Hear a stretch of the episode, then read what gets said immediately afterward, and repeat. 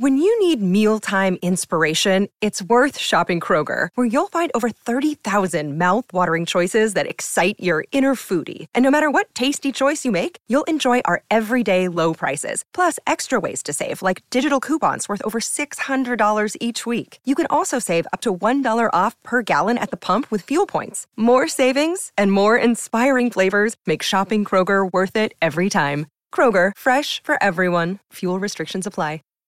Save big on brunch for mom, all in the Kroger app. Get 16 ounce packs of flavorful Angus 90% lean ground sirloin for $4.99 each with a digital coupon. Then buy two get two free on 12 packs of delicious Coca Cola, Pepsi, or 7UP, all with your card.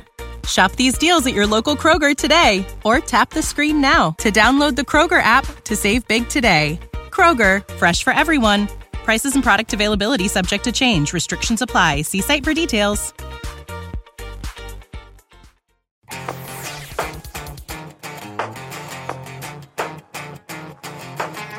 Hey, Tommy, I love the topic of this podcast. What are we talking about today? Yeah, that's right. So this is the top 10 least satisfying cars. And did me and you pick that? Did Nathan scroll down the list of cars he hates and uh, pen a list? Where did this come from? No, so Consumer Reports is all this data from their Consumer Report member survey. And uh, basically, they asked their members, would you buy this car again if given the choice? And it's essentially a list that sees if the vehicle lived up to their expectations, and then that, you know, translates into satisfaction. So these are the top 10 least satisfying cars. Yeah, they've got the dubious distinction of half, at least half the owners who bought this car would not buy it again. That's saying a lot, actually, when you think about it. Yeah, I, it's uh, pretty interesting. And number one on this list was super surprising from a brand that you don't typically think of uh, dissatisfying. But we'll get to that here in a second. Yeah, let me give you guys a hint, though. I'll give you a hint before we get to that list. They're all crossovers, aren't they? There are a couple sedans in there. All right, all right never mind. Yep. Most of them are crossovers. Yep. Um, so before we get to that, we're going to have a Romans rant that we're going to talk about. Maybe we'll do that after we talk about the vehicle that I just test drove, which is the new Lexus LX 600. Tommy, I just got back from uh, a wonderful trip to Santa Fe, New Mexico, where I got to take it on and off road. Uh, and if you're curious about well that vehicle, I've already put a first walk around, and you know I, I took a lot of um, gump took a lot of gump, Tommy, from uh, the viewers when I put that video up. And by the way, if you want to keep up on all of our videos, just uh, get the little web app, tfl-studios.com. It goes, look, there's Blazy. It goes as a web app to your phone, and it basically consolidates all of our seven YouTube channels, our podcasts, our TikToks, our news, and that way you can you know, pick and choose whatever stuff you want to watch or listen to. Uh, but yeah, I took a lot of uh, grief, and I, undeservedly so. Can I tell you a story? Sure. So um, there are now uh, three versions of the LX. Actually, let me take a step back. So once upon a time, Toyota used to import the Land Cruiser. Do you love? We both love that, right? No, don't love the Land Cruiser. I'm not sure I love it. I, I, I, I think it's an important piece of off-road history, and I'm going to get probably flamed in the comments, but I'm, I'm not sure I, I love it. How could you not love it? Well, you It was- had one. We had the 200 little- series. It was a little soulless. I like the old ones. The old ones, like the 60 and the 80 series, love them. The newer ones have just been like too. They're they're too perfect. There's so much mechanical perfection in there that some of the excitement is lost. But anyways, people love them. this is coming from a guy who got to drive all of them, including the Iron Pig. Is that the right? which is why I determined I love the old ones. But anything post 100 series, even the 100 series, I'm a little bit like for 35, 40, 50, 60, 70,000 dollars, you can have more fun and still have some reliability. Anyway, it's an iconic car, and for whatever reason, Toyota built a new 300 series and decided not to bring it uh, to America. So uh, it's built on the same assembly line and the same plant as the LX600. So our version of the Land Cruiser, unfortunately, or fortunately, if you're a Lexus fan, is now the LX600. And they've done some crazy things. First of all, it's expensive, Tommy. So it starts at $86,000, and that's for the two row or five passenger. Get this, there's also a three row, seven passenger, or and I'm not making this up, there is the ultra luxury. That's what they're calling it for 126,000. And you know, Tommy, like these big three-row um, SUVs are having their moment in the light right now. People are really loving them, so it competes with you know like the Grand Wagoneer, uh, the Navigator, the Yukon, the Tahoe, the Escalade, uh, the Armada, even maybe like the uh, Range Rover Autobiography. Anyway, the ultra luxury is a four-seater, right? Sure. Uh, and so I I did this video doing a walk around of it because I thought it was the most interesting. And basically, the back seat, like reclines like a first class airplane seat. Uh, and then this little thing comes down for your feet. The, for, the seat kind of goes forward, uh, and then you can massage that seat. And I was doing this in the video by myself, didn't have a videographer, so I was kind of doing it all one one take style. Uh, and then I couldn't get the front seat to come back. Uh, Okay. and, all the comments were like, "Hey Roman, you should really get to know the car before you do the video." So people felt like I was fumbling around. I didn't know what I was doing, uh, and I, I accept that. But come to find out, it was a pre-production model. And, and because I read those comments, I went to Toyota. I'm like, hey, how do you push this front seat back? And they're like, ah, sorry, you can't. Oh, it didn't work, huh? So you got to go and actually physically use the little controls on this pre-production model on the front seat. there you have it. So, so I'm just doing a little like you know explanation. I wasn't that uh, stumbly through it. I feel like that was a pretty dull story, Dan. there was all this build up, and then the, the story was the seat wouldn't move. All right, all right. Well, let me let, let me let me spice it up a little bit. So we went off road with it, and a tiger had gotten loose from the zoo. There you go. That's a little better. Is that better? Yeah. And I got in the car, and guess what was sitting in the passenger seat next to me? what? Nick Miles. There you go. not, not the tiger. Was that a spicier story? that was a spicier story. Yeah, let's And- lead on with that one. Anyway, this vehicle is interesting. I think they're going to sell well. It's expensive. It's eighty-six thousand all the way up to one hundred twenty-six thousand. Uh, uh, driving Im- impressions are embargoed, so I can't really talk about how it drives. But the cool thing about it is it does have all the off-road tech that you'd expect. So it has, um, I think it's hydraulic suspension, right? Land Cruisers don't have air suspension. Well, I don't know what they did. So the on the old one, Yeah, um, if you got the Land Cruiser, you had steel springs. Yeah. And then if you had the Lexus version, you had the height adjustable that's what this has. with, with the height control. Mm-hmm. Yeah, I think Eight points, eight point nine inches of ground clearance, four inches of suspension travel, uh, Four inches? four inches of yeah, four, oh, up and down. up and down. Oh, not suspension travel. of, of hydraulic Height adjustability. Yeah, four inches. So I don't think it goes from 8.9, four inches up from there, but in general, the, the, the, the range is four inches. Uh, tows uh, up to nine, eight to 9,000.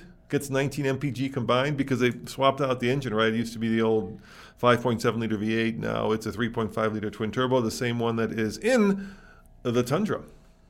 Yeah. You don't seem excited. Well, I just like the the uh, not What? really excited actually. Really? Well, what's the point of having all this off-road gear if you're going to have 22s on a Lexus with the front spoiler that's three inches off the ground? It does come standard with 20s, but the ones I was driving all had 22s. Uh, and they did have, like I say, multi terrain. It has a low range, Yeah, of that's course. great, that's it does great. a thing where it drags a rear wheel if it's you want fantastic, but you can't dig it off road because the running boards Oh, I are did, I did. giant plastic things. They are? And the front end is super low and aggressive, and it's got these big shiny exhaust tips, and it's ninety thousand dollars. I mean, it's like why even put the off-road stuff in it? It has the biggest spindle grill I've ever seen. It's ridiculous. On, I, I- it's huge. It's like I, I, you know, I'm doing my arm thing right now. You know how when you go fishing and you kind of exaggerate how big the fish is that, that got away. Well, this is that exaggeration, but even bigger. It's it's it's just humongous. So if you love that new kind of BMW huge nose fascia thing, the Lexus has it in spades. if you're gonna do an off-roader, then then do an off-roader, but don't add, don't pretend it's an off-roader and then put 22s on it. I have a big problem with that. Just like if you're gonna do an off-roader, bring the, the Land Cruiser in. This is not an acceptable substitute. So let me ask you this: Do you think people will buy a four-seater LX 600? Do you think this is actually something that people are going to go at, or is this just something they built for like, like Saudi Arabia or wherever you know that is? In, I mean, for me, having airplane-style first-class seating where it completely reclines, right, and where you can put your feet up on it, has massaging. That, that to me belongs like in an S-class uh, sedan, and not necessarily, or maybe even like uh, I don't know, like like the Maybach, right? But this is this is what they're going after now. what a 1970s viewpoint there. Really? Well, because everyone's buying SUVs, like autobiography Range Rovers are, are like the go-to Beverly Hill vehicle. Okay. I, I think at one point, yeah, if you go back 10, 15 years, it used to be all sedans, right? Right. But now everybody wants SUVs. So why can't SUVs have a four-seater So- ultra luxury? so you even think- Maybach, the new Maybach that they've been pushing, is a GLS 600, which is a uh, a four-seater SUV. So you think that they're going to sell like hotcakes, a hundred twenty-six thousand dollar four-seater? No, they're not going to sell like Truck. hotcakes, but they're going to sell a few of them. Yeah. I just like I was so bummed out by the LX, right? The the Land Cruiser abroad, you can get it with locking diffs and small wheels and a basic stripped down version, and of course in the U.S. we got this big gussied up fancy thing, which is fine. It's a good vehicle. It's going to last a super long time, and it's going to be very comfy. Well, but I'm, I'm just bummed that it's not a Land Cruiser because I love the Land Cruiser. I Exactly. Think, I think you know. oh, God, sorry, Lexus, but you know, if if if it were me, I'd Uh-huh. go get the Heritage Edition Land Cruiser if you can still find one for sale somewhere. oh, I think they're all sold out though. I, I heard there were still some because dealers were asking over stickers, so you could spend easily hundred thousand on that. But that would be the one I'd get with that cool like old school st- script that says Land Cruiser on it, right? Uh, uh, so yeah, that, that would be my suggestion. So shall we get to our uh, topic du jour? Yeah, the issue with the least satisfying cars, I, I have come to figure out, is that it's unfortunately a, a pretty unsatisfying list. Why is that? Because I, don't, I just I don't Because think the we cars have, are least. we don't have a lot to say about a lot of these cars. Well, sure. I mean, have we driven all of them? Um, oh, at one point, Yeah. but um, when was the last time you drove our number ten car? What is our number? All right. What? All right, number ten. Yeah, it, Kia Forte. Uh, not that long ago. So, uh, what was the percentage of people who said they wouldn't buy a Kia Forte? So Consumer Reports actually has it listed differently. Okay. It's the percentage of people that would buy it again. Okay. So 47% of people said they would buy a Kia Forte So again. less than half. Less than half, yeah. Yeah, so I mean, look, the Kia Forte. There's nothing wrong with the Kia Forte, right? It's basic, uh, used to be affordable transportation, uh, but there was certainly nothing that that that would like make me want to like run out of my house and go buy one immediately. You know what I'm saying? There's nothing compelling about it. It's it's a fine car. It'll last a long time. It's you know, it's it's kind of right down the middle. So if you want something that's going to get you to work and back uh, but necessarily won't necessarily impress your friend friends. I mean, that's a fine car, but you're right. It's not like I don't know what else to say about it. It's there's nothing like terrible about it, and there's nothing terribly great about it. I'm embarrassed to say I know almost nothing about the Kia Forte. Really? Well, we've never had cute. it. We've never had the new one as a loaner. Yeah. Um, I, I don't know. I just like I I feel like they put a lot of effort into marketing the Elantra. I've driven Yeah. the Elantra. It's fantastic. The Forte is the one below it. No, it isn't. I thought the Forte is. It's a the- different brand. Oh, sorry. I meant Hyundai. It competes with the Elantra. yeah, yeah. Sorry. well, See, you don't know much about the Forte either here. It's confusing because let's face it, Hyundai and Kia rebrand their cars, uh, and a lot of them are, are, you know, the same version with a different badge. I think that you can get it with the 201 horsepower engine, which is cool. That's good. That is all I have to say about the Forte. All right, well, let's go. I'm sorry. I, I really Well, apologize well, to our listeners. no, I just no, I don't, know much about the Forte. I, I don't think you need to apologize. I think this is exactly the reason why only 47% said they would buy it again, right? Like you go to your buddy and you're like, "Hey, dude, you won't believe what I just picked up," and he's like, "What? Did you get, you know, a uh, I don't know, a Raptor?" He goes, "No, no, no, no, no Raptor. I got a Kia Forte, dude." And he's like, "Oh, okay, Good. It's cheap. I'll give it that. It starts at 19 grand, which Yeah. appears to be less than its competition. So that's good. Yeah, That's that's all. It's a, it was a 2021 top safety pick apparently. Now you I'm just reading the website, but uh, What more- 100 year, 100,000 mile warranty. What more do you want? You want some spice in your uh, Well, I think sandwich? if? I recall, couldn't want, you- You want some spicy barbecue sauce Could- sprinkled you into get your the- pulled pork sandwich? Couldn't you get the GT in a in a manual? I think that was a good thing about But it. I don't think they're talking to people who are buying. Consumer Reports is not talking to people who are buying Kia. Look, look, look. Uh, I mean, if you're going to go down, if it were my money, right, and I was going to get like an affordable hatchback, I would go. with It's any- not a hatchback. no, no sedan. See, you don't know anything about I- the I- Forte. no, no, no, no. We're no, over no, here no, just like hold on, hold on. Hatchback sedan. figuring this out as let we me go finish along. my let me finish my sentence, would you? I would go with the N line with the Hyundai's, right? So you can get the N in three vehicles now. Pick I, any of those three. Pick the Kona, which is the hatchback. Pick the uh, well, that's a crossover. pick the Veloster, which is the hatchback, or pick the Elantra N, which is the sedan. And you're going to be happy with any of those three, and you're going to want to buy it again because they are the spicy meatball All right. in the spaghetti. Let's just let's just Why are you making fun of me? Let's just take the L on this, Dad. There's look, there's hey, not much we know if- about if the listen- Kia. If, if you're listening to this and you're not watching this, Tommy has two computer computers in front of him right now, Because and, I'm- and he's furiously googling Kia and, and making making me look like an idiot because all I have right here is my phone, and I'm trying to be too considerate to actually go and look these things up on my phone. I'm trying to give the folks of the audience something Uh-huh. interesting Oh, to say about yeah, a yeah, so very you're, dull you're, car. You're furiously googling on two computers, and then you're making fun of me because you know I, I- I messed up two sister cars that are basically the same thing from the you know manufacturer with different brands on them. Um, I just think that we need to accept that we need to take the L on the Forte. I think that was a very bad segment we did there. I do apologize. I think it was bad. I think, I think it was. We don't know anything about the Forte. Well, we know that it's number 10 on. This is what this list is. We, we, you want me to personally pick up my phone and call 10,000 people and find out how they like their Fortes? no, but I we should know more about the Forte. This, this is what we do. We report, you know, on organizations that do this kind of work. We, we can't be doing it all. You know, we're doing Ike Gauntlet testing. oh, it was just updated for 2022. Wow, we really should know. Well, that's not the one that people uh, uh, aren't satisfied On with. Car though. Driver, it's got a refreshed look I'm just saying with that, new front bumpers. it's that, but that's not the one that Consumer Reports is. It's the same on. car. I mean, it's this. It's a, just a light update, though. All right, well, go to number nine, would you? All right, that was a disaster. No, it wasn't. I'm, You- I'm you- taking the L on that one. I I admit that we, at least I do not know much about the Forte. You, you, you can't expect us to be doing what Consumer Reports does. This is this they do an exceptional job. I listen to their podcast every week. But people I come love, here- I love the team there, and you know, as a journalist, I'm I'm like you know, uh, hopefully I am a, a jack of all trades, right? My job is to know just enough to report the facts and get them right. It is not to actually do the satisfaction surveys. I'm not saying we do that, but we should have known more about the Forte. right, yeah. And I've never driven a Forte. Um, so the next car on our list, which I think we'll know a little bit more about, is the Cadillac XT4. I was at the launch of the Cadillac XT4. Yeah, so it replaced, I think, the. Um, I, I, I did a video on it. Oh, apparently, I don't know much about the XT4. I, I drove it. why in- are all these boring cars on the least satisfying Well, list? I wonder why, huh? Oh, I wonder why. Oh, this is the smaller version of the XT5. Exactly. Yeah.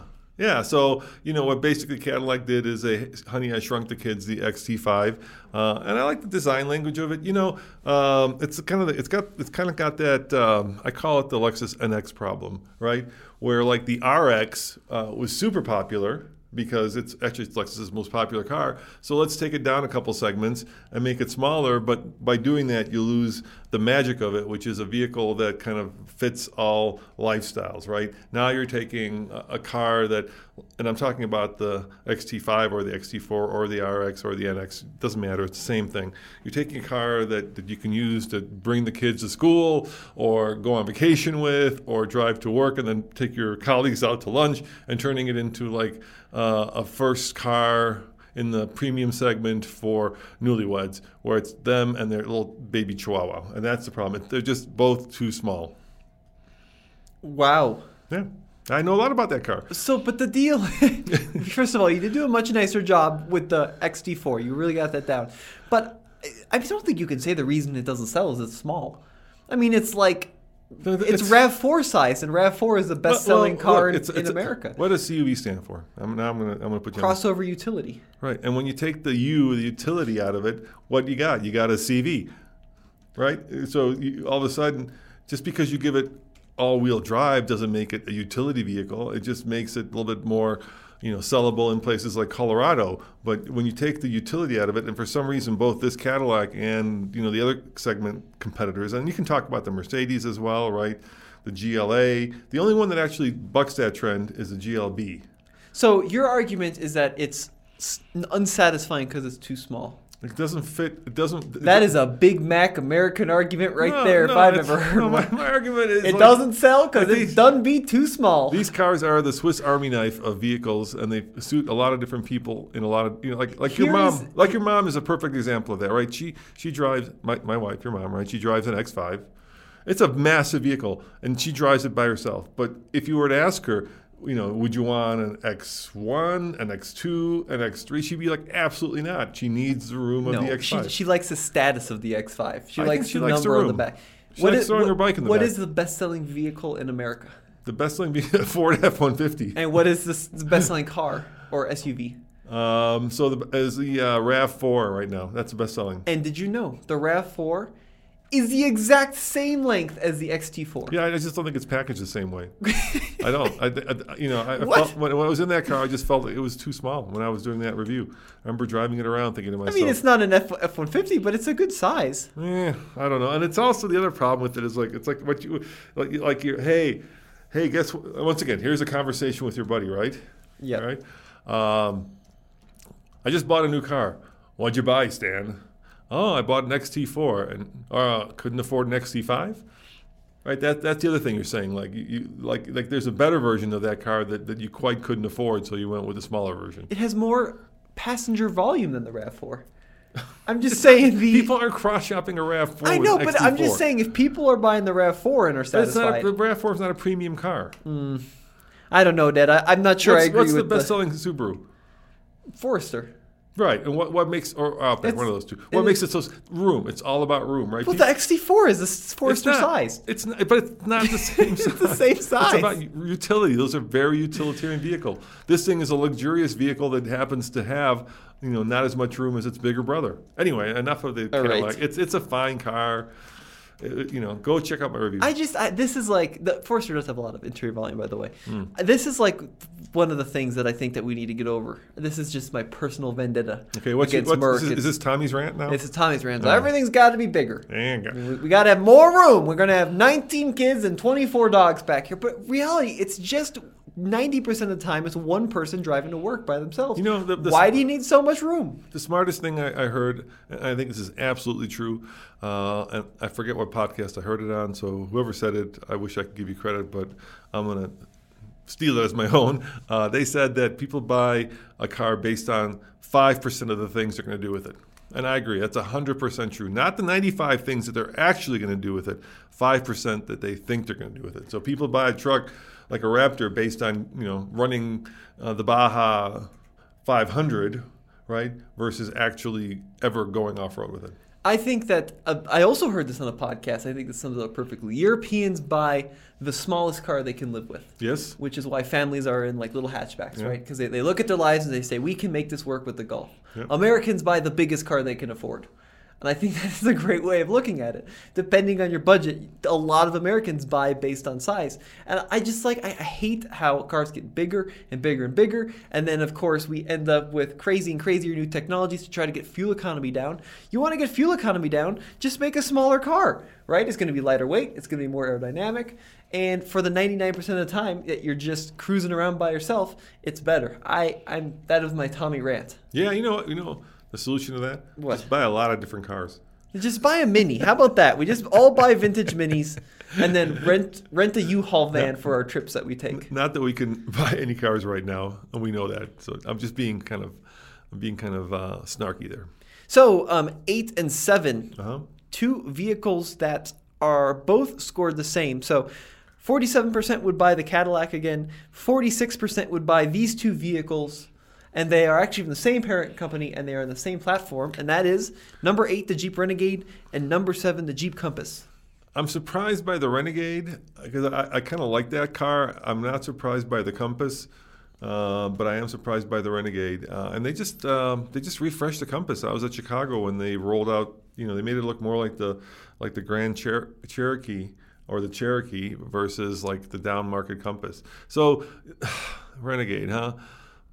What are we going to say about the Renegade? The Renegade um, was America's darling until uh, the Bronco Sport came along and kind of out renegaded and out off road Yeah, the, the. Renegade. You know what I mean? It Yep. just it just more space, better off road, uh, more. It's uh, bigger, though, than the yeah, Renegade. yeah, it's bigger, It's yeah. more like the Compass size. Isn't it? Isn't it? I think it's Compass size. Yeah, I'm going with that. Yeah, Bronco Sport So is is Renegade, Renegade is also like I'm not going to say this car because I know it's on our list. Renegade was EcoSport, right, which Yeah. is also on our list anyway. There you go. We just gave that one away. Yeah, that was way down there, though. Well, that one is certainly that one anybody could have guessed that. But anyway, uh, uh, I don't know. You know, uh, there was a time when I actually like was thinking about buying uh, a long-term Renegade for review, uh, but there's just nothing that compelling about it. Right? It was built on the same chassis as a Fiat 500 uh, X, uh, so I think it was like uh, like.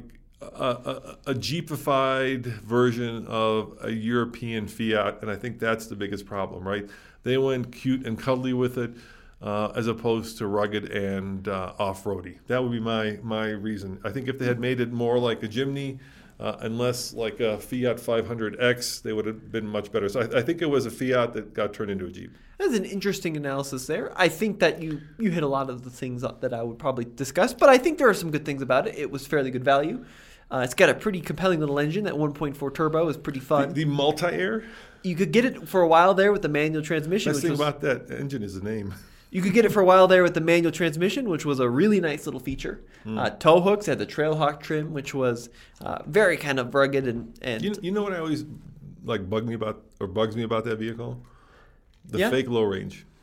yeah, but the Compass has that too, and I think it's becoming more and more common. You see so, that pretty often. So it says low range. There's a little button, and um what uh, it does is really just lock the vehicle in first gear. So a true low range takes the engine's power and set, channels it through a different set of gears, so it increases the torque, it increases the power, uh, and makes it uh, much more off-road worthy. All this does is lock it in first gear. So I, you know, it's like having a fake hood scoop. I'm kind of like, you know, like if you're gonna go there, just go there and don't pretend to go there. I don't think anyone on the Consumer Reports data probably cares much.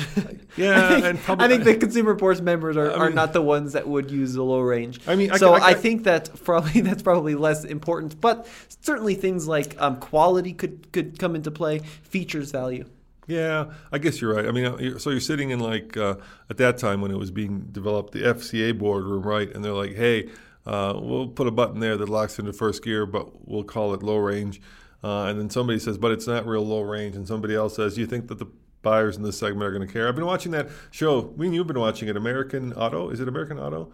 The show about the American car industry. I don't remember what it's called. Uh, it's pretty fun. It's Payne. It's the name of the company, and for some reason they've decided that they, they can't obviously design their own cars, so they've been taking FCA products like the 300.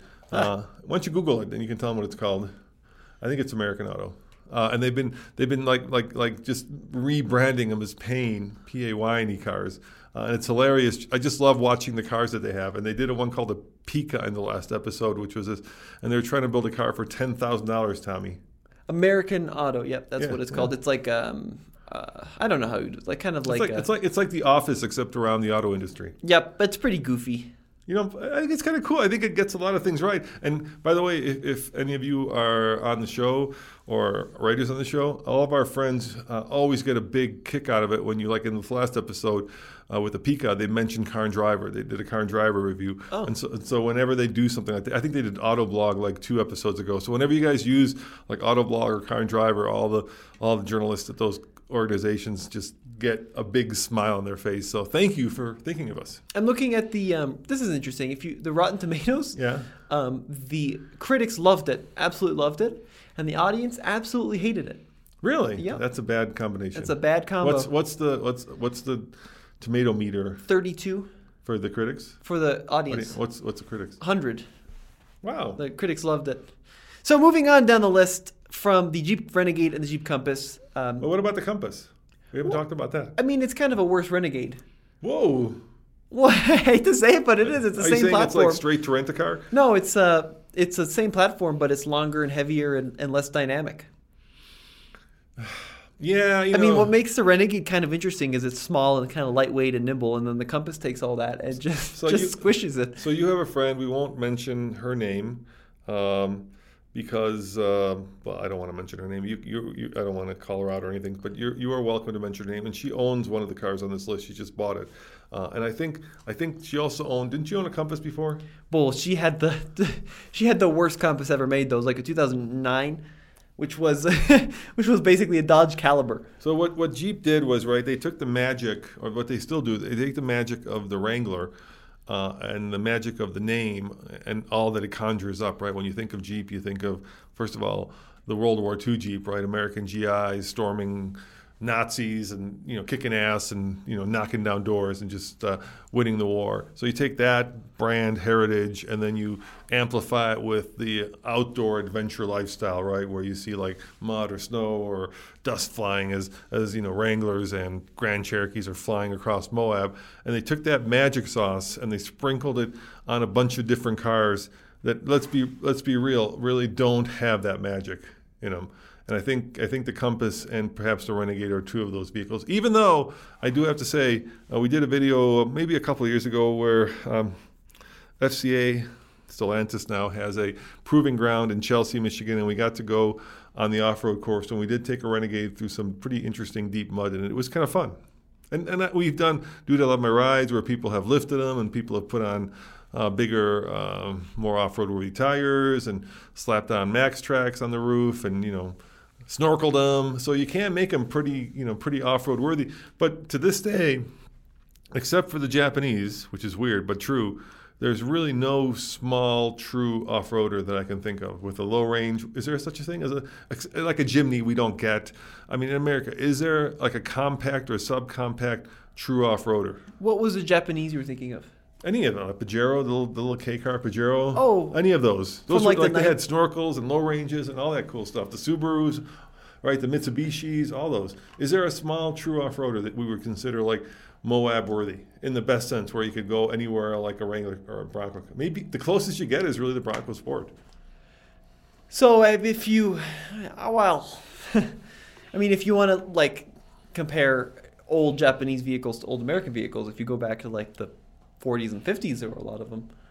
Like the, the CJ2A was a little tiny thing. I mean, the FJ range. was tiny. The original one was Yeah, also small. very small. Yeah. Uh, and the CJ5 was really small too. So yeah, we've done them. But no, The no, I mean, original Scout was really tiny. if you wanted to buy a compact or subcompact off-roader that you could mod and do things that you can do with like a Wrangler or a Bronco, none of that, that doesn't exist, does it? Even the Japanese have walked away from them though in a big way. I mean, and even Apparently, like the I mean, the Jimny is a good example. That's a great one. But apart from that, how about not. the Duster? Did, is, does that have a low range? No. Hmm. Nope. But like even trucks, right? Like now there's two subcompact trucks, the Maverick and of course um, the Santa Cruz, and neither of them have a low range. And I, I keep going back to low range. People who are like not into off roading must think I'm crazy.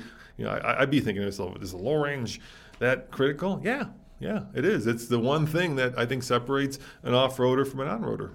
I think though it's important to realize that it, we're in a, a very specific world here. We're in a very off-road oriented mindset where we have big rocks and big mountains. Hmm. So the low range point. is the standard. But for a lot of people, they, they don't really care about hitting the trails. They just want all-wheel drive for the snow, and they just want to maybe hit some dirt roads. And you don't need a low range for that. You I- really uh, don't. And the issue with the low range is you have to have a transfer case, right? And transfer cases are extremely heavy. So if you look at like a vehicle that had a low range and then didn't, like the Volkswagen Touareg, it lost like 400 pounds when it went from a two-speed transfer case to a single speed. So uh, I, am going to be more a pragmatic journalist here, and I'm going to say that once upon a time, even Subaru, remember that old DL, they had they had low ranges, and the reason they went away from them was not because of weight; it was just because of cost. It's a lot cheaper to throw a bunch of software at it, right? Where you use the triple secret X mode, or you know, pick your pick your multi-terrain select system, where you basically use the brakes to stop the wheel that normally would spin in loose sand or snow or dirt, and then send power to the one that has traction. And that is a solution that'll get you unstuck, you know, half the time. But if you really want to seriously go to Moab and go off-roading, or if you really want to like do, you know, bug out, right, and go into the Great American Wild West, there will come a point where you're going to want a low range. Yeah, but that's assuming that people want to go into the American West. Right, once again, I think a lot of I- people, they don't but- care, Dad. They just want to like No, drive people- along in the snow. People buy cars for five percent of the time that, that they're actually going to use them. Yeah, And but so- which is why the Subaru marketing is so brilliant because people buy Subarus and they, they, they see it going through the snow and on dirt roads, and then that's what they, they buy it for, and then they never maybe hit the dirt roads, but they ha- at least have the clearance to go through the snow. So, so once upon a time, I owned. I told a story last two podcasts ago, right? I owned a Samurai. Yeah. Uh, and you know, I actually did uh, get to use the low range in that thing, and I never went out west. when Well, on that same trip when I went to Washington D.C., the year that I was there, for some reason, like D.C. got like pummeled with a lot of snow. Yep. Uh, and I would go out and I would try to like pull cars with this little tiny car that weighed like what the Samurai weighed what two and a half thousand pounds, whatever it was. Less right? than that, 1800 or something. 18, which is not like a, a, you know you- you're not going to like pull a cutlass out with, which is what I was doing at the time with a little samurai. But with the low range, you could amplify the power. So I had a strap. I would strap it to the back of the Subaru, uh, to the Suzuki, to the uh, sidekick, not the sidekick, the uh, samurai. We actually also had a sidekick. Remember the sidekick? So I think You, you weren't around this, before this. I know the psychic. The issue with this argument, Dad, is Yeah. first of all, no vehicles now have places to tow from, anyways. I mean, a Forester doesn't have a place to tow from, anyways. is, is, that- is that a is that a is that a Toyota Tundra uh, reference? And if you were, if you are pulling up, boom, boom, boom. caprices from ditches. It's probably Cutlasses. Yeah 1987. I just think that the time has moved on, and there's a select few vehicle that need the low range, like the the Wranglers of the world, the Broncos of the world. But, But but my point is, it doesn't with- need to be like the With a standard. Samurai, I could pull out a much bigger, much heavier car with a low range, right? That I couldn't do with regular because it amplifies the power that that little tiny 1.3 liter. What yeah, yeah. 1.3 if you liter. want to tow a Cutlass, this is your consumer advice for the day. don't. then don't use your don't then don't use your Forester. But uh, you'd be surprised with what you can do without it. I think like I I've realized in the last few weeks that we probably harp on vehicles too much for the capability that a lot of people don't need, and there are still out there. Like there's one crossover in the small segment that does have a low range if you want a true off roader. The Jeep Cherokee with the Trailhawk has a real low range, so it's still around. You can still buy one. But for the most folks, I think a Santa Cruz or a Tucson will be just fine. All right. Well, let's go to number. Are we at number five yet? Uh, six is the Infiniti QX50. 46% of people would buy it again. Whew. QX50, a rebranded. Uh, what is a QX50? What do they rebrand? What's the Nissan that they rebranded? Help me here. I um, I don't know. Well, it's a Rogue, right? Basically, is it a Rogue? Is the 60 the, the Pathfinder? A 60 must. Once again, this is a new another vehicle we don't we should know more about than we You- do. Know, uh, uh, here's the thing about Infiniti, right? Infiniti has gone through a lot of different brand and name changes. Once upon a time, right, there was the M. Now it's the Q. Now it's the QX. It, it, it, the, the, the nomenclature is all over the map, uh, and I think I think Infiniti has just a really uh, bad issue right now with branding. I think most people have a, would have a hard time telling you what an Infiniti stands for, right? Uh, and um, once upon a time, when I remember, you know, when Infiniti first came out, along with Acura and along with Lexus, the brand was kind of the BMW of. Um, of, of, of, of the Japanese world. You know what I'm saying? They, Yep. they, they focus like the FX35. Remember the FX35? yeah, it's cool. The FX50, remember that car? The shark tooth FX50, that was like a bigger version of the 35, I believe.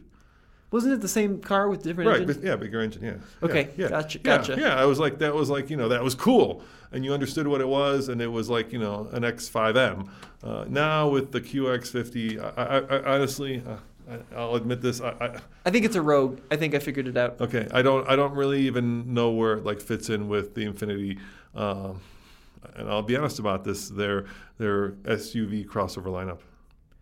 Well, let's. I, I know the Happy Hippo, right? That's um, This is why I wanted to do some more research before the podcast. I, my dad came walking into my office and said, "We're going to go do a podcast," and I said, "Oh no, we need to be prepared." I'm so sorry. Um, so I, I guess I guess I'm deflecting uh, blame here by by kind of saying Infiniti. you- so okay, I got it. So the the 50 is the little one, starts at 39. Right. So that's like I think the Audi Q5 competitor. Okay. Then it goes QX55, which is the coupe version of the 50. Right. And then it goes QX60, which is brand new. That is the uh, Pathfinder.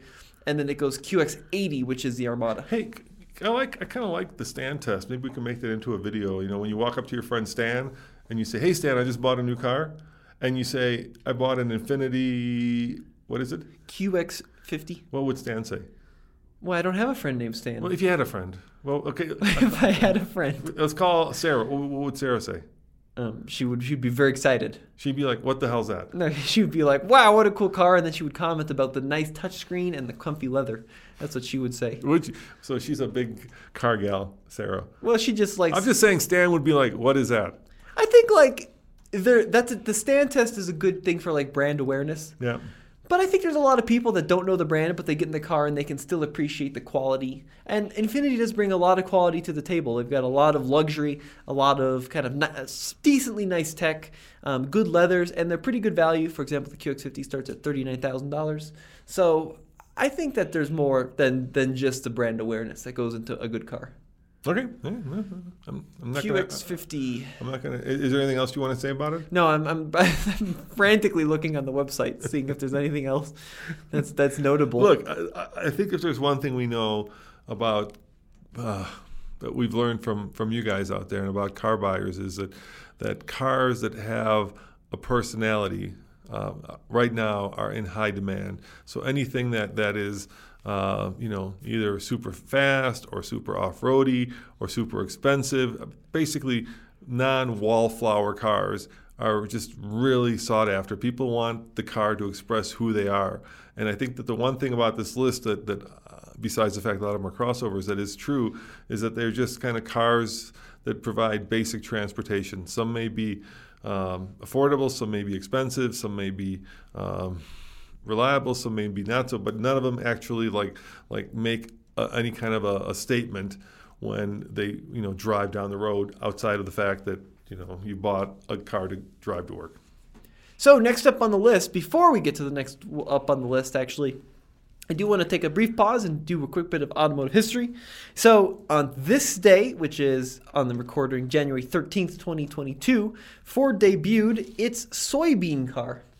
Really? Yeah, very cool stuff. This comes from well, automotivehistory.org. What, what is a soybean car? Oh, there you go. Uh, well, Ford built a car made out of recycled, uh, no, sorry, agricultural plastic. Oh. So they built a car entirely out of soybean, wheat, corn, and um, hemp, and it was pretty cool. This was back in 1942, so it was, um, you know, war era here in the U.S. It was said to be 30% lighter than steel, and it ran on hemp fuel, which is pretty cool. You're probably thinking, why did Ford build a soybean prototype? Well, three reasons, as um, quoted by the Henry Ford Museum. Uh, first, Old Man Ford was big into agriculture, okay. and he wanted a clever way to integrate agriculture and the automotive industry. Um, he thought it was a safer material than steel. And this is an interesting one the metal shortage during World War II, of course, prompted manufacturers to get creative with. Could, could you eat the car? I don't think it was edible. Oh. No, I, I don't think it was edible. Could, could, like a cow eat the car? I don't think a cow could okay. eat it either. Well, that's that's a shame because after it, that would have a second life, then wouldn't it? And they only built one prototype, and they were working on a second one before. Did the cow eat it? no, Bill. If you look at like what happened in the mid '40s, Ford was basically um, contracted to, to, help with the war effort. Uh-huh. So the soybean car kind of fell fell into the wayside, and then eventually it was crushed. And rumors are that it, it actually wasn't made out of soy. Apparently, like they may have cheated a little bit with what it was made out of. But the soybean car was a cool idea. Kind of looks like a 1940s, um, I don't know, clock, but it was built, and now you know they built a soybean car. All right, can I do my rant now? Another one we haven't done a rant yet. It's been all rants. This show has been entirely made out of rants. No, this is my rant. Uh, so me and you have been watching uh, Paris Dakar, right? Okay. Yep. Uh, and and the one thing I'm I'm always amazed at, um, and and don't maybe maybe you know maybe I don't, maybe they're not doing full coverage, but I'm always amazed at like how many flat tires the cars get. It doesn't seem like motorcycles because they don't have spare tires. So either they don't the motorcycles don't get them because they don't carry them, or if they do get them uh, they have some other way of fixing them, right? Sure. But but it seems like the cars are always losing time to flat tires. Mm-hmm. So uh, my rant is at this point, you know, I, like I was at the Geneva Auto Show like 10 years ago where they introduced a non-rubber tire. Isn't there something better out there off-road, especially when like like seconds, let alone minutes count, that would prevent these vehicles from getting a flat tire? Isn't there any kind of technology that's better than rubber, right? The, the, the tire tech has not basically changed since Firestone and Ford hung out uh, around the campfires, you know, in Michigan why don't we have something better than than rubber tires that, that end up you know getting flats and and God on those trucks? Imagine changing one of those tires. Well, I think radial tires was a pretty pretty good invention compared okay. to bias ply. Right. Well, what, what, would you make? What would you use instead of rubber? So, well, they have. You've seen. I mean, I keep. So I've seen now wheels and tires that roll not just you know forward but sideways. So the, have you seen that? Have you sure. seen those? But those are they're like, round. They're like round balls that you can like roll mean, here's the thing, right? And, you, and, and I've seen like wheels that, that use like the space buggy uses them, right? Instead of rubber, they have components that that are elastic, but then can't be flat flattened, right? So, for example, there's the Tweel. The Tweel. Yeah, was, the Tweel. The issue, Dad, I think, is that a lot of the vehicle's suspension um, comes in the form of the tire compression. The air in the tire. Yeah, I mean, air is a is a pretty good substance that's suspending a vehicle. So I think that's a pretty big big deal when you're out. I, I remember when. could you imagine? Like, could you imagine? What is your favorite thing, right? When you're off road, you like to air down, right? right? So you get bigger contact. No, I patch. hate to air down, but anyway. Well, yeah, but for your back, you need to air down because it, it makes it a lot more comfortable right. to get a bigger contact patch. And then you spend two hours airing back up. But anyway. So imagine not not only not being to air down, but running at 100 psi. That was what it would be like to ride on a, on a perfectly rubber wheel. It'd be terrible. It'd just be Well, when like when we sent the buggy to the moon, that didn't have tires. Look, look, you use one of those two computers to Google the moon buggy. I'm You'll- sure it had some kind of It did not have tires. Uh, let's see what they were made of. Were- First of all, you don't have a lot of weight though. You don't have a lot of weight because you're less gravity. You're in um, I don't think those were tires. um, just- Bridgestone tires. Uh, What did the moon buggy have? who made the lunar rover? Goodyear. Were they tires? Were they rubber tires or were they something else? The the Goodyear. It was like a mesh tire. It was right. like it a, was like a mesh thing, right? That's what I remember. but you're also in much lower gravity, and the moon buggy was a little light thing. But I, I just I just think that there's got to be a, a a better, newer technology. Like like to me, the the best thing that's happened in tire tech is we tested it last year. Uh, is the new Cross Climate brand of tires that uh, Bridgestone's doing there? A lot of manufacturers are doing them. Basically, all weather tires. So if you haven't heard of this yet, the problem with snow tires is that they basically come to life at 44 degrees. Uh, above 44, they start to burn off. They're, the, the compound just disintegrates in hot temperature. So you have to swap them out. And let's face it, Tommy, you know when your mom wants us to swap out the, the tires on the X5 for snow tires, do you know how much you love that? Yeah, it, I mean it, it takes 35 minutes. Don't you dread it? No, you. It's not a long process.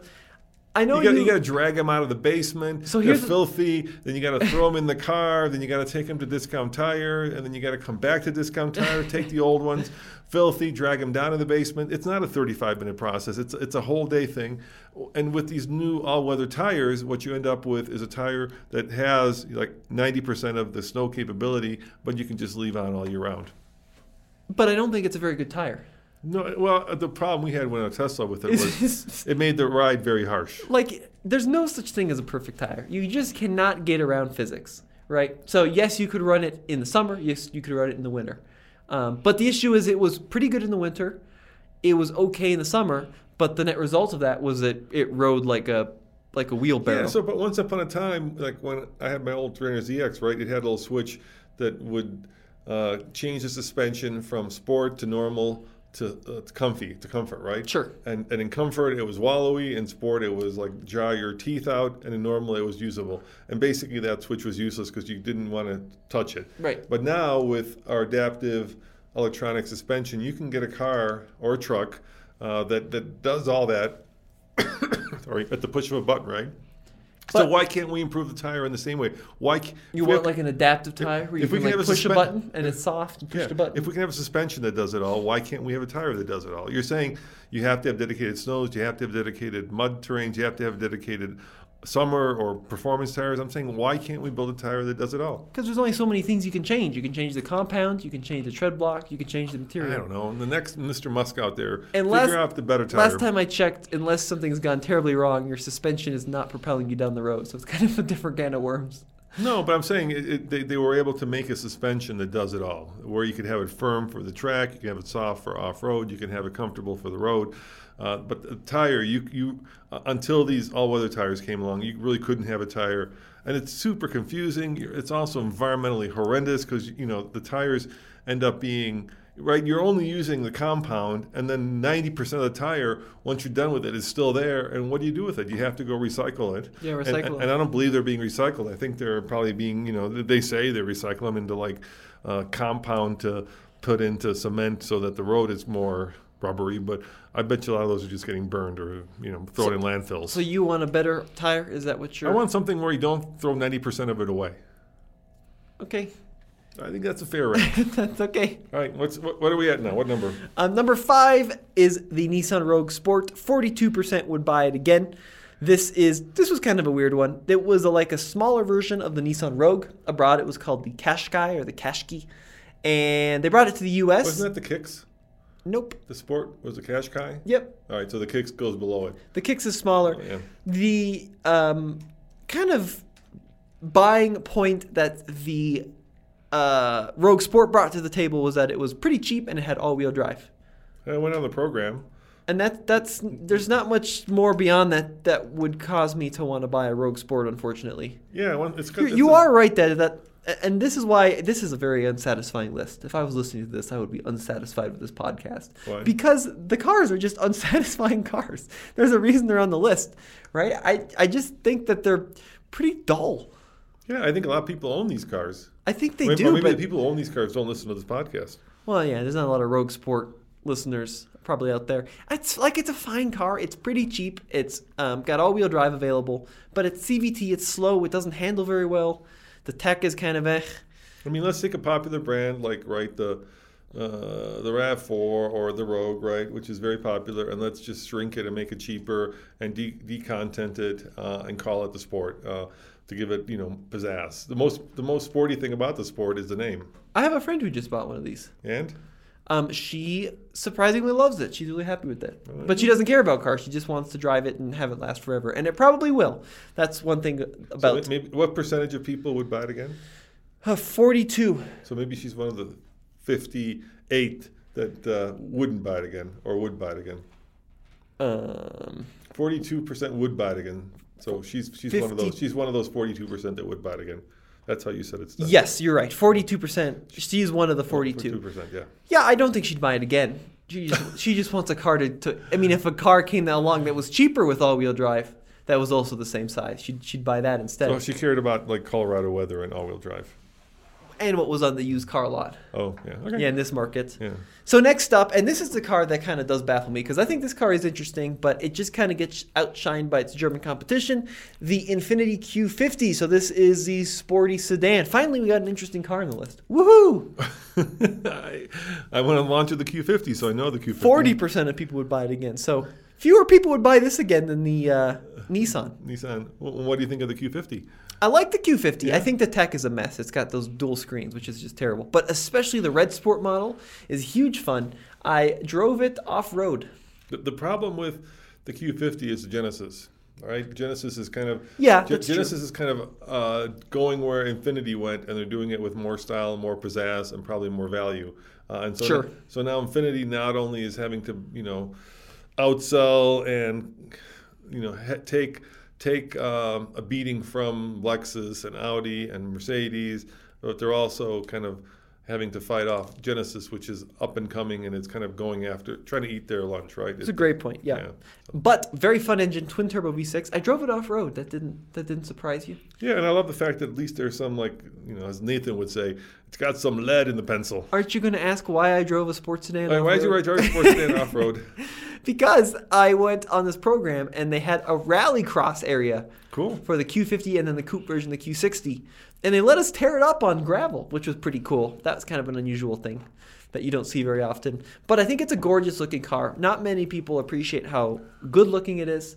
Um, I, I know that like it, it does get its its clocks cleaned in a lot of ways by value from from the Koreans, but it's a fun car to drive. The tech is a mess, and I don't know about the reliability. I mean, reliability could. I'd like to know why people thought these cars were unsatisfying.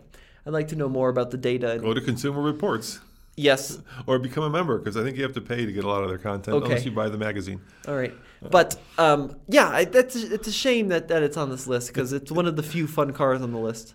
They like to say on their podcast that they are a nonprofit for members. So, yeah, they, they do good work. so they do interesting work. Uh, are we at the top three yet? Yeah, number three and number two are some truly dreary cars. All right, let's let's get to the top three. Go for it, Tommy. What's number three? Num- Surprise me. Number three is the Chevrolet Trax. So back to the crossover world.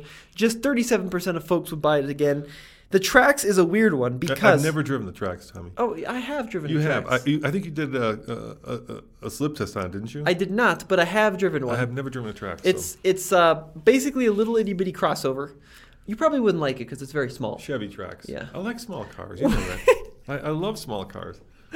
That is yeah, that is arguable. I have a mini SE that I drive as a daily driver. That's about as small as it gets in America. You you drive it, but not as a daily driver, and you won't put But I. I- I- if I didn't have look, okay, I drive it as a daily you driver. drive the Grand Cherokee more than the Mini. no, I drive because it's snowing and it's got four wheel drive. But when we got it, I Oh, drove it. Every, always something. No, no, no. I mean, my job is to drive a whole bunch of different cars, right? That's my job. So, but I would be perfectly happy to drive the uh, Mini SE, the all electric Mini, as a daily driver. Uh, and if I owned it like a regular person, where it becomes a daily driver, where I don't have a fleet of cars that I have to review as part of my job, or I can drive because we've got all these classics, I would throw some snow tires on it, which it's missing, and I would drive it all year round. I'm a little suspicious. that's fine. I remember we went on a uh, on a two hour drive in my classic Mini, and you said you couldn't do that again. Come on, your classic Mini. That that's a world apart from the SE. Uh huh. Oh my gosh! I think we have a fake small First- car fan over Fir- here. First of all, the classic Mini is half the size. Keep in mind, I am It's the 6'2", perfect and well size. over 200 pounds. yeah, it's the perfect size. It's it does exactly what you need it to do. You barely fit in that thing. It's a great little I have machine. to I have to pretzel myself just to get into it. Uh-huh. Lots of excuses and then, here. And then it's uh, what is it? Is what what what side do you drive it on? the right. Yeah, exactly. So whenever we go through a drive up, I'm the one who has to do all the hard heavy lifting. We don't consider right. You don't ride in it very often because you say it's too small. yes, it is too small. It's not too small. It's ten feet long. How tall su- are you? It's super fun. The rule of thumb is if the car is longer than you are tall, it's the perfect size, but just a little bit. what car is that? Every car is longer than you are taller. But- Unless it's a clown car. If the car is more than twice as long as you are tall, it's too big. Okay. all right. Mini's 10 feet long. These are these are millennial rules I've never heard These of. are my new rules. Yeah, but making them up on the Yeah. spot. But the Chevy Trax, yeah. What about it? it's just a, a kind of a cheaply made, very compact crossover, which was not very interesting to drive. It did have all-wheel drive. Is it is it a, is it like Da- is it a Daewoo that you know? Am- I may have been a Korean yeah, vehicle is it like actually a that Korean was vehicle because Chevy I think bought. Yeah, it Daewoo. is. Yep, South Yeah. South Korea. That's a great great point there. There you go. But um, not incredible value for what it is. And then it was made completely irrelevant by its new uh, competitor, the Chevrolet Trailblazer. So the Chevrolet launched the Trailblazer, also a Korean vehicle, but it had a lot of personality and charm, and it had these cool little three-cylinder turbo engines. And Not, not to be confused by the Blazer. no, not the Blazer, the Trailblazer, the little one. That, I like the Trailblazer. And it looked cool, and it was kind of aggressive and sporty and off-roady, and the, the Trax is just kind of a lump. So I, I can understand why that's on the list. And same class, um, same thing can be said about the next vehicle on our list. Also an import from another country, but made by a, uh, a domestic, the Ford EcoSport. I think there could be an argument made that that is one of the worst cars in America. It is a very bad car. Is not much to, good to say about the EcoSport. Yeah, uh, it feels cheaply made. I'm not saying it is. I'm just saying from a driver's point of view, it feels cheaply made. Um, it is Dis- dis- gutless. discontinued, right? In, They it- just yeah, killed its, it. in its base form, uh, the infotainment, I dare not even call it that, the screen looks like a Casio watch from 1984. Um, the um, Surprisingly expensive when you load it up. surprising, it's like started at like 20, but you can go up to like 27 when you get the one with the actual screen on it. I will give you this. I think the EcoSport is. Um, I like the smice, the small. I like the fact but that- it's very bad use of space. The best thing about the Echo, Ec- well, the name is horrible. Is it Echo or EcoSport? EcoSport? Come Yeah. on, Ford, figure it out. Uh, and then the best thing about it is a spare tire. No, they got rid of that. There you go. They got rid of the best thing, so now there's nothing. so they had this cool uh, rear swing gate mounted spare tire, but that is no longer around. that is no longer around. Uh, you know, it, it kind of feels like um, like like a car that uh, Payne would make. I'm talking about you know, Payne. yeah, Payne Automotive, the, the, the fictitious car company. Uh, so maybe maybe they should have taken that and rebranded it as a Pika for all you for all you American auto fans. You All right. know what I'm talking about. I may have to come clean on something. You may have been right this entire podcast. What? Because the top three cars, Yeah. the top three least satisfying cars, Yeah. are all tiny crossovers. Hmm. So maybe you got something about the size. Maybe I was wrong this whole time.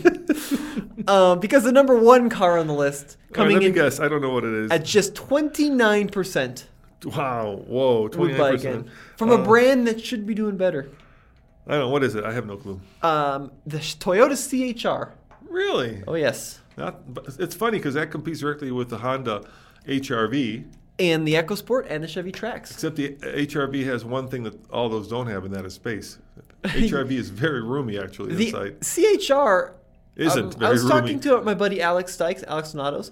He was saying that as Toyotas go, the the reliability is kind of hit and miss on the CHR. You know what the biggest problem with that is? I mean, there's a lot of problems. So I was at the launch of that car, actually at the Geneva Auto Show when they first unveiled it. So what they did was they took a car that was meant for Europe, where, as you say, people get the biggest car that they feel they can live with, and in Europe that is Just probably the smallest car they can live with. Okay, smallest in America, biggest. So in Europe, that is probably like you know, like like the Chevy Escalade. I mean, the Cadillac Escalade of of the European. So they unveiled it there, and then they brought it over here. But in Europe, it came as a hybrid, And a diesel.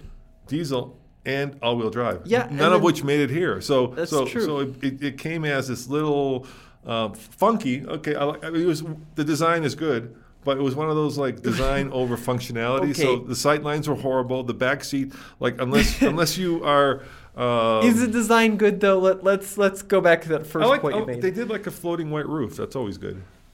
so we like it because of the roof, but apart from the roof, Yeah, I like I like the look of it. I thought it was I thought it was like very, you know, once again it's like it's like one of those cars like the like the Renegade where they took a European model that absolutely does not fit into the American automobile scene and try to squeeze it in. Uh, and nice thing about Toyota is they realized it incredibly quickly and came out with its replacement, right, the Corolla Cross, which actually is Oh, all-wheel drive, is big, and is more like an HRV Great in point. terms of size. And so now th- that will sell. But I, I like the look of the car. But unless you didn't have legs, you could not sit in the back seat. The sight lines are horrendous. I mean, just absolutely horrendous. Mm. bad. It's underpowered, Yep. um, so it's pokey, um, and you know, it's it's it's kind of like if if it were like the FJ if the FJ wasn't badass and cool. yeah, that was a good good analysis. I think you're pretty spot on there. You're I- being very kind to me today. Uh, You want something from me? Is there? Are you asking for time off? no, Tell me I'm what's, just what's, I what's going on I know here? people in the comments say bicker with you, so I'm trying to be more positive. right, all right. Um, I And just you want time off. no, I would like some more time to prepare for the podcast, though, so I can brush up on my Kia Forte knowledge. All right. But I am pretty well versed on the uh, CHR because I've driven it a bunch of times, and it's it's a very kind of dull car to drive. It does have a very small four-cylinder naturally aspirated engine. It looks like it should be kind of quick and zippy, and it just isn't. You killed it on the all-wheel drive analysis. If you're buying a small crossover, I think a lot of folks that live in snow country, this just does not meet their needs. There's one way you could save it. What? Make it a convertible. Yeah, no, that's a horrible idea. Although you could make it cool if you gave it a turbo and an all-wheel drive system and a manual. That'd be very cool. And one And- thing we should say, which is good about it, And put the letters WRX on the back. it does have um, a good standard suite of safety gear, right? Toyota Yeah, safety suite. So you it's know- got it's got the important safety gear in it, um, the uh, adaptive cruise It's, control. you know, it's like a less funky Juke. yeah, but worse because the Juke had a turbo. This Yeah, Juke had a turbo and was all-wheel drive. Yeah, Yeah. yeah, Yeah, So, I- I it's, think it's in that good. same kind of like, and it had some cool motorcycle design, you know, styling points. I just think that it's also weird looking. I mean, I know they kind of updated it recently, but it's just not. It doesn't work. Yeah, I, I mean, like you said, turn into a rally car and follow. The, you know, I think Juke probably did sell more, uh, but yeah, I, I think when people, got, I think the thing that probably did kill that is it's just so cramped inside, so dark. Sight lines are miserable, uh, and so it's just a kind of car that that is very uh, uh, unusable. Right? There's no utility value in in that in that vehicle. World car though, they sell it from everywhere from um, North America to the UK to China. It's, I mean, it's sold all over the world. Um, made in Japan, China, uh, Turkey, Thailand. So it's all over the world being Yeah, produced. like, like I say, when I was there when they unveiled it in Europe at Geneva, right? Uh, I thought it was you know pretty cool, but then none of the cool stuff. The hybrid, and I think the hybrid gets really grand fuel economy. It was an all-wheel drive version of it. None of that came over here. So without that, Another car, by the way, that that the Corolla Cross is is kind of. I think it might be its replacement, like you said. Very practical. It's also a world car, but it just makes more sense for, I think, our market. It's going to do better. I, I strongly believe that. and it's a better name too, right? At least it's like it's got Yep. heritage. Yeah, it's a good. Not, it's a good not name. three It's- letters put together in a random fashion. It's kind of boxy and square, so it should hold a lot of stuff. yeah. Yeah, it should be good. Yeah. Uh, well, thank you, Consumer Reports, and thank you guys for watching. Uh, I want, did they do? And I'm, I'm going to put you on the spot here. I know I hate to do this. I wonder if they did the opposite of this list. Uh, the top ten most satisfying cars. Yeah, I would if uh, can you take a, can you Google that see if Consumer Reports did that because that could be our next podcast. So that would be really interesting cars. We could see if if our theory that that the cars, the problem is it's going to be behind like a paywall, right? You, you probably won't be able to get to it unless you're a member Oh, of it's Consumer got to Reports. become a member. Yeah, that's what I thought. Yeah. Yeah, I think it's probably worth it. But So does it uh, exist? Does that top, list exist? Top ten most satisfying cars updated January fourth. Oh yes, it's You- up there. Do you see the cars? No. No. It's behind a paywall. That's a Hey, shame. Consumer Reports, send us a membership. We'll be glad. I'll, to- I'll pay the few bucks. They do good work. Mm-hmm. But then, can we tell these people without having them pay a few bucks? Yeah, I think Consumer Reports would appreciate getting this information out there. I mean, we're promoting Consumer Reports in this list, right? We're helping them grab more memberships, like if, if that is their goal, which I, I assume it is, because that means they can do more testing and buy more cars. You know, they buy a lot of cars. Right? They do buy a lot of You know, the thing that happened on YouTube is a lot of YouTubers started buying cars, and we're kind of live on YouTube, so we started buying not a lot, but some cars. But Consumer Reports has always been buying their own cars, uh, and just the logistics of buying and selling cars. That's a full time job for somebody on staff, Oh yeah, it's a big job. right? And they do it. You know what they do? Uh, and I hope hope they don't mind me saying this, but they do it anonymously. Wow, really? Yeah, so they, they like they like they're I- guess they're reporters. I, I, I don't know what they call their correspondents. Uh, they take turns, I think, or they they assign that somebody to do it, and they go into dealerships and like like anonymously buy the car, so that, that that the manufacturer or the dealer doesn't know it's going to go to Consumer Reports. I think that's you know if you want if you want unbiased. Uh, Testing, having uh, an organization buy a car anonymously is, is about as good as it gets. That's going to be like the gold standard. I did find the list, and it is a very interesting list. Actually, they are they are interesting cars. You you want to do it next time? Maybe we will. All right, all right. Or do you want you want to just let these people know now? What what would what would you, be your preference? Uh, we can do it next time. Yeah, I think I think there's enough to talk about here. all right, give me one of them. Just number ten. Uh, I, I don't have them in order, Oh. but I do have. I'll give you one of them. This is kind of Uh, in give the me middle. one of them. I'm just curious. Just give The- me a little hint. MX-5 Miata, Yeah, yeah. eighty-nine percent. That's When did pretty we buy that car again? Apparently, I, uh, here, can I? I'm gonna wreck this, but I bet you, I bet you, I could nail nine. I bet you, I could at least nail five of those. all right. Yeah, I've got a list of some of them. So, Okay. Uh, Chevy Corvette. uh, yes, it's on there. Okay. Uh, let me think. Let me let me do. Let me put my thinking caps up. Miata, Chevy Corvette. I'm gonna do uh, BRZ uh, 86. Um, not on the, the the list I'm I'm looking at. No. No. All right. All right. Well, I'm one. I, I'm, I get three strikes, so that's one strike. Okay, strike one. Uh-huh. So I'm one for one right now. All right. Uh, WRX, Nope. two for two. F150. Nope. All right. Well, we have to do it next time. I guess I, I guess I wasn't as smart as I thought I was. You've owned two of the cars on the list. Oh God! Now you tell me. All right. Well, you know, we'll we'll we'll, we'll give you the list definitely next time. Whether the whole show based around it, I'm not sure, but we'll definitely give you the list. So thank you guys for joining us. I hope uh, that we're we're trying to bicker less, like Tommy said, uh, because uh, some of the some of the reviews say we bicker too much. And by the way, if you like the show, please, we're really putting a lot of time effort into it. Well, not today because we were we Because you jumped me while I was about to do I some will tell him, important editing. I would tell him why I jumped you because there was a reason for it. It wasn't just because I was like, "Hey, let's go do the podcast." Why did I tell you that we have to do it today as opposed to when we usually do it? On, that's on Monday. I don't know. I was doing my my my in-depth research on the Acura RDX, which I was going to review. Because- and you came swooping in. Because next week's a big week for us. Why? Oh, Tom? don't tell him. I want it to be a surprise. There's a vehicle that we've been trying. A very special vehicle. There's a very special vehicle that we've been trying to get, that we've been, you know, that, that we finally managed to get our hands on. We're going to do a whole week of testing. We're going to do uh, drag racing. We're going to do a classic test that we do with it. We're going to do all kinds of really cool stuff. Probably even go to Moab with it.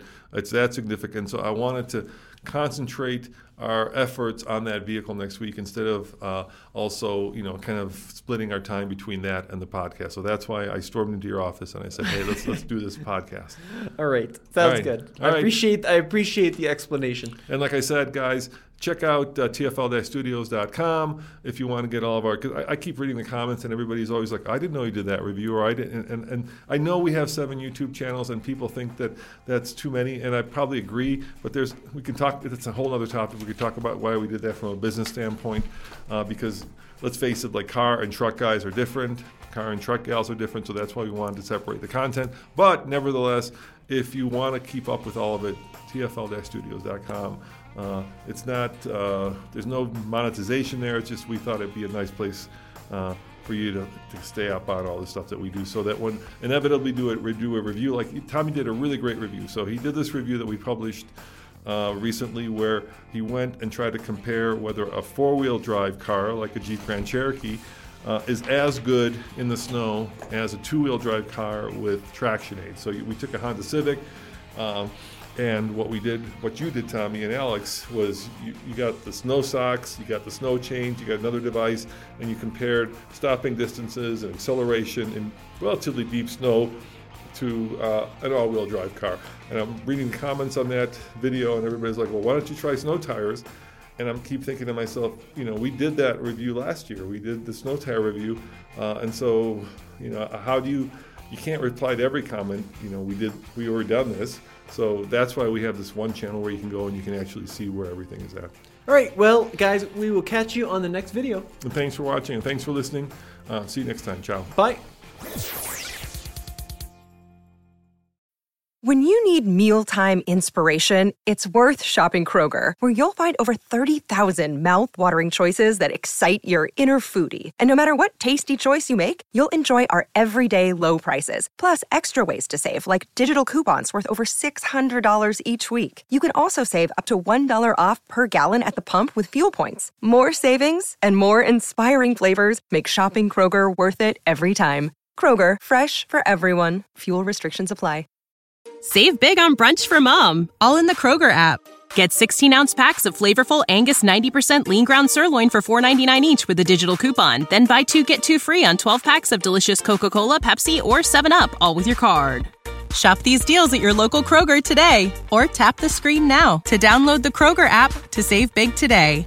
Kroger, fresh for everyone. Prices and product availability subject to change. Restrictions apply. See site for details.